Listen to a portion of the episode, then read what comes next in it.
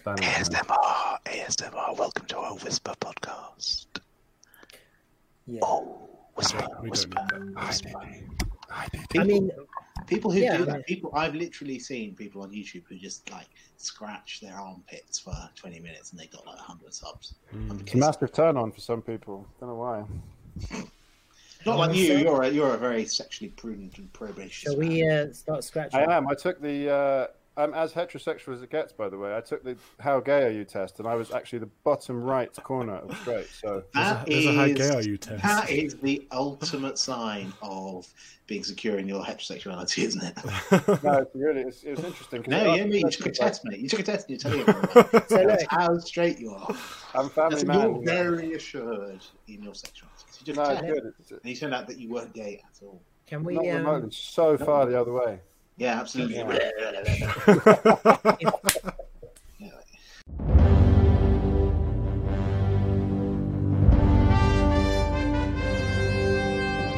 Welcome back. This is Political Dregs. It's been a while. Happy to be back. I'm Calvin. With me is Joel, Hamish, and Amir. How are you doing, guys?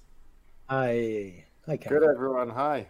Very good to be here. Nice to be here. So, two days ago, uh, Saturday, the 29th of February, uh, Sir Philip Rutnam, who is or was the permanent secretary to the Home Office, 33 year distinguished career as a civil servant, Harvard graduate. He resigned. He uh, he resigned with a very long statement. Uh, he came out to the press and he said that his position as permanent secretary to the Home Office was untenable. He could no longer continue. And why? Because of a 10 day vicious and orchestrated briefing campaign. So basically, he believes that there was a campaign to bully him out of office and that it was suggested that he was leaking media reports when in fact he wasn't. He, uh, You know that he, he he, wasn't? well, we don't know. He was talking about shouting, swearing, belittling people, unreasonable and repeated demands. And he talked about a creation of fear in the office. And then he he was uh, he suggested that Pointless Patel, or as some may call her, Pretty Patel, uh, was the orchestrator of what was happening. And then there was a meeting that was suggested by the cabinet office to resolve the situation between him and uh, Witless Patel, and um, she just blanked him. She just did not engage, even though the cabinet office was trying to resolve the situation. She did not engage, and he resigned. He resigned, and now he's pursuing constructive dismissal. He did suggest that they wanted to make a financial s- settlement, which he in my opinion, rightly so rejected. And this is it. This is this is all guns are blazing. He's out. He's no longer a civil servant, and he did this, in his words, to protect all of his colleagues, the 33, 35,000 other civil servants who came under her domain. Um, yeah, I mean, I think that she is way out of her league. That's pretty much what I think. I think she's way out of her league. She's been over promoted too quickly, too soon, and she should not be Home Secretary. Not because she couldn't be Home Secretary in the future, but I just think she doesn't have the experience of, of high office, of high government. And actually, if you want to blame any anyone, I wouldn't necessarily blame her because we know what she's like. Um, if you go back to 2011 and question time when she was trying to argue about the death penalty and how it was okay. I mean, her her arguments were completely messed up. I just think she's just way over in over her head. And if you want to blame anyone, you have to really blame Boris Johnson. Uh, quite simply, she has over he has over promoted people, yes, people into positions of high office who would unquestionably support him in his quest to dominate the government and to do whatever he wants. And I really think if we reflect on everything that's happened in the past and how these people like Priti Patel, Dominic Raab, and co have been promoted so quickly, and how key figures in previous governments, you know, like Jeremy Hunt or like Philip Hammond, have been kind of sidelined.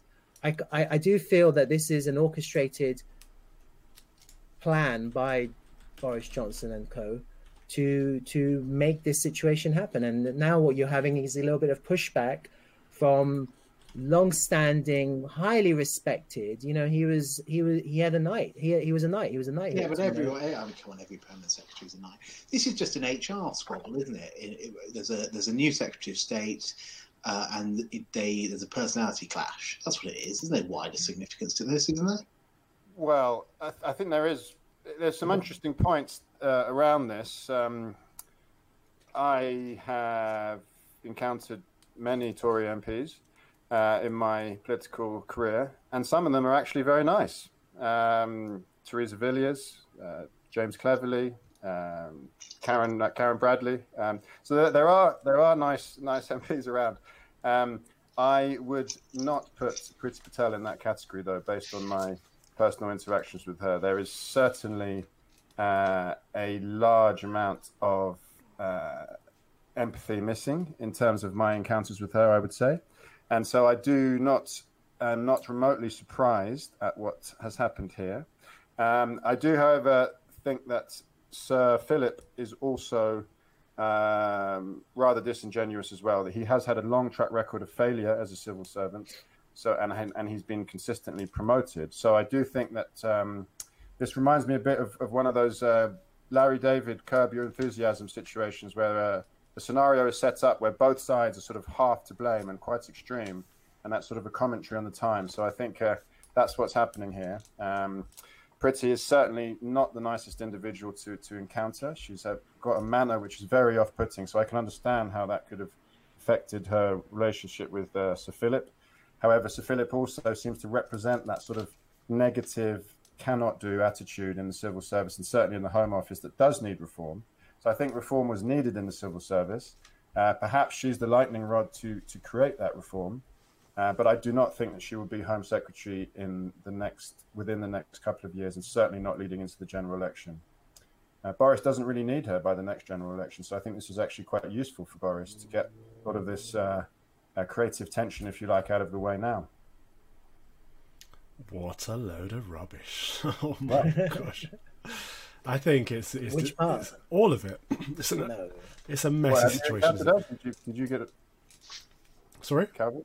Have you have you had better uh, better experiences with uh, with Mrs. Patel? Whether I like her personally or not doesn't matter. I think she's a competent minister. She's been a minister since 2014, 2015. To say she's no experience is, is, is a lie. But she, but she was sacked as a minister, wasn't she, for uh, conspiring with uh, the having Likud meetings in? Israel, who gives a shit? Um, Well, with, with the Likud party of Israel. I think- Israel. the disgrace here is Sir Philip saying, "Oh, I haven't been um, talking with the media behind the, the officer's back," and then assume, and then he makes a, a media statement. He who is what civil servant resigns with a press briefing, a, a briefing against the minister as well. That's disgusting. He was he was permanent secretary to the Home Office. He was the highest. Yes, uh, exactly. It was completely inappropriate for him to do that, and he should a lose. He should It's lose his knighthood because of it.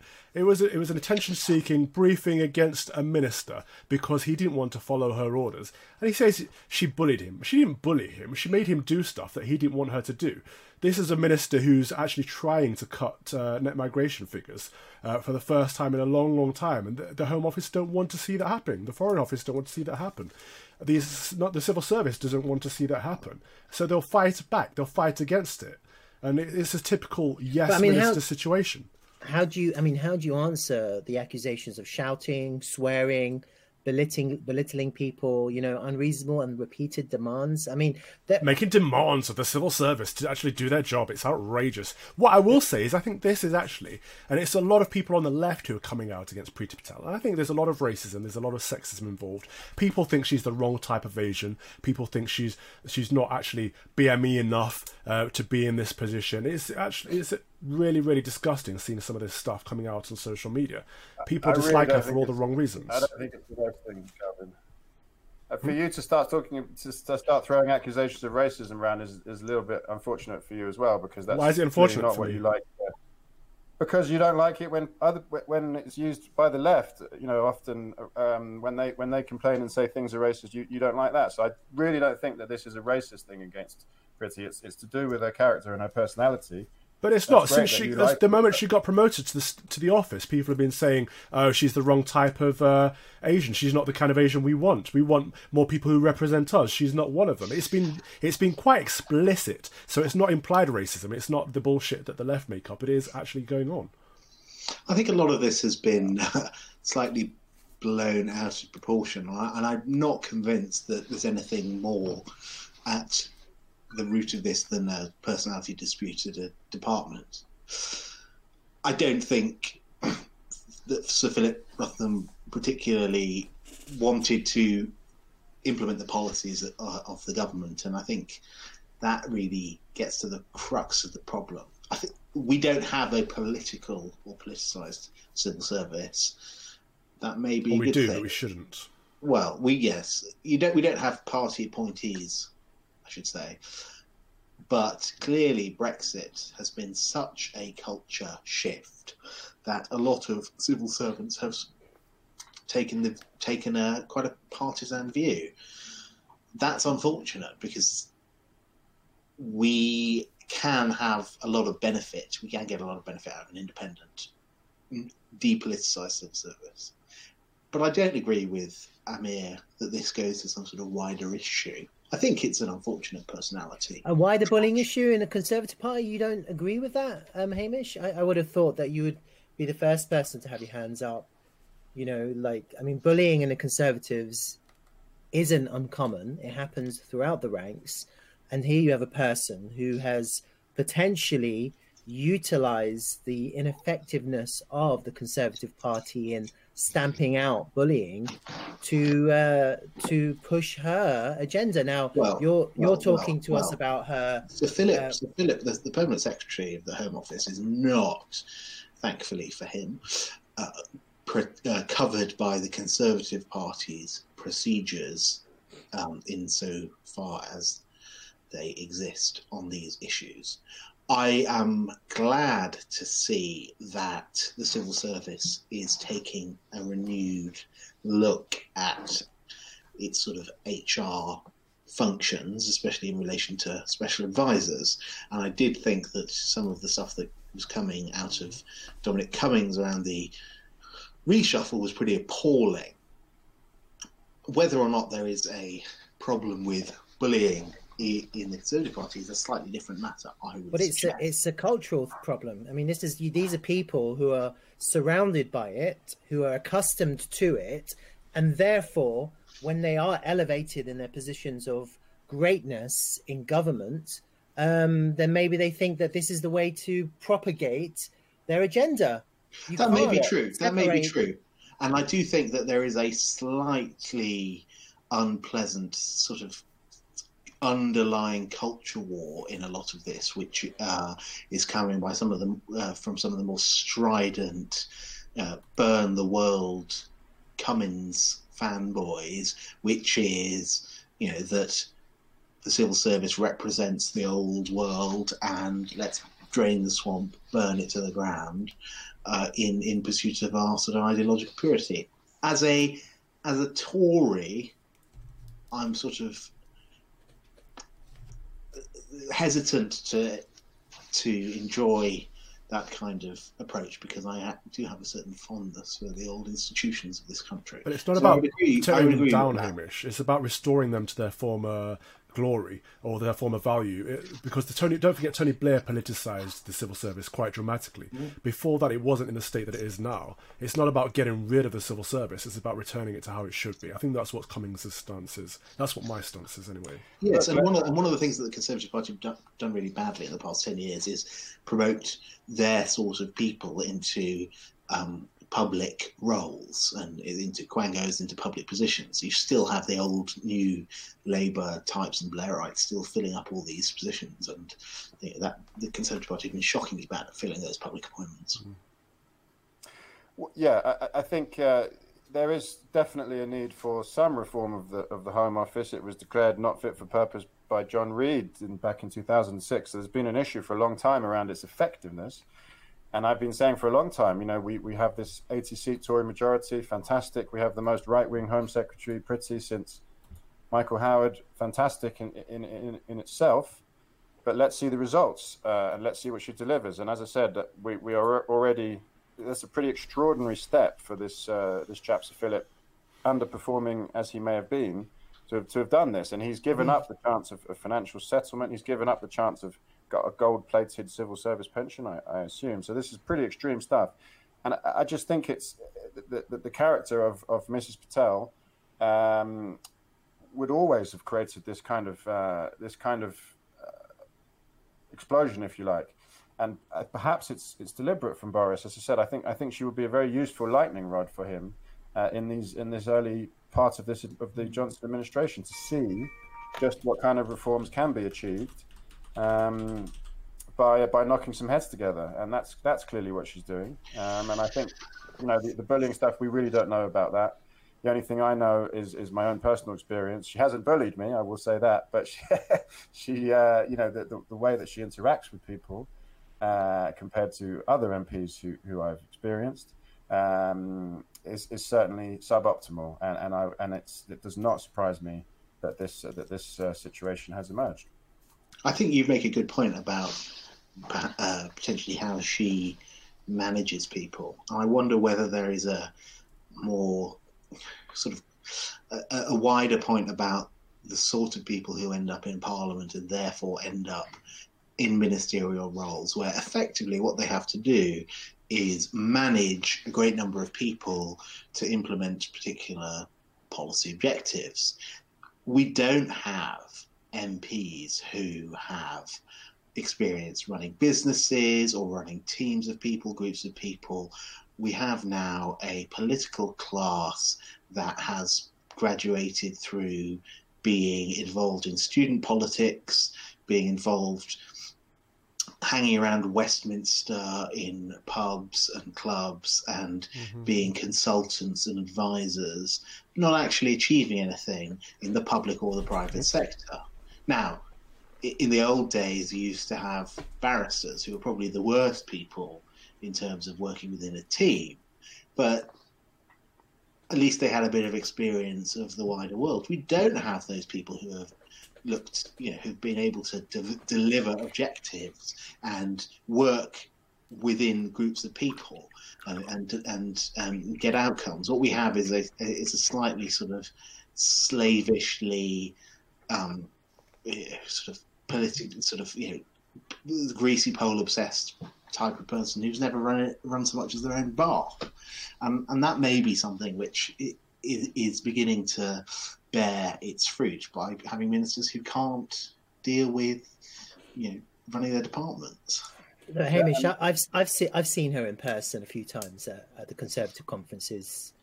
Um, her manner and her demeanor is always uh, difficult to engage with, and you know, you're promoting someone to basically one of the top representatives of the government. Um, you know, maybe maybe I'm not sure I've right. promoted maybe... her to anything actually, but go on. Sorry, I'm not sure I've promoted her to anything, but go on. Well, you're not doing it, but I mean, it has been done, and maybe Joel has a point. Maybe it is a lightning rod. Maybe there is a another agenda. We know how Commons Cummings is kind of like a, a bit kind of conspiratorial. I don't know. I mean, he he does plan ahead, and maybe th- maybe this is part of his plan. Who knows? I mean, it's certainly not Boris's plan. But the fact of the matter is, this is a person, long established career. Whether it was right or wrong or not for him to come out publicly, who knows? Okay, probably was wrong. Uh, maybe he should have taken a settlement. Who knows? We don't really know because we're not down that path. But the reality is, this creation of fear in the civil servant civil service is uncalled for. It's not what we want. It's not what we need. It's not what this country voted for at the last general election. And to be honest with you, I think that this is going to bring, uh, this is going to make our country worse, not better. Fear is never a good thing, and I don't understand why you guys are so okay with it to exist and to appear all of a sudden as a result of these people coming into power. Well, I think that's slightly overblowing. Well, he said it. He said the creation of fear. I didn't say it. He's well, I saying... think he may be slightly overblowing uh, the issue. Now, I. Why did he resign? I think because he had a personality and a political clash with the Secretary of State, and also uh, it was a dispute that obviously got out of hand and got into the media, and his position became untenable when Number Ten refused to uh, publicly support him. The rights and wrongs of that um, can be debated.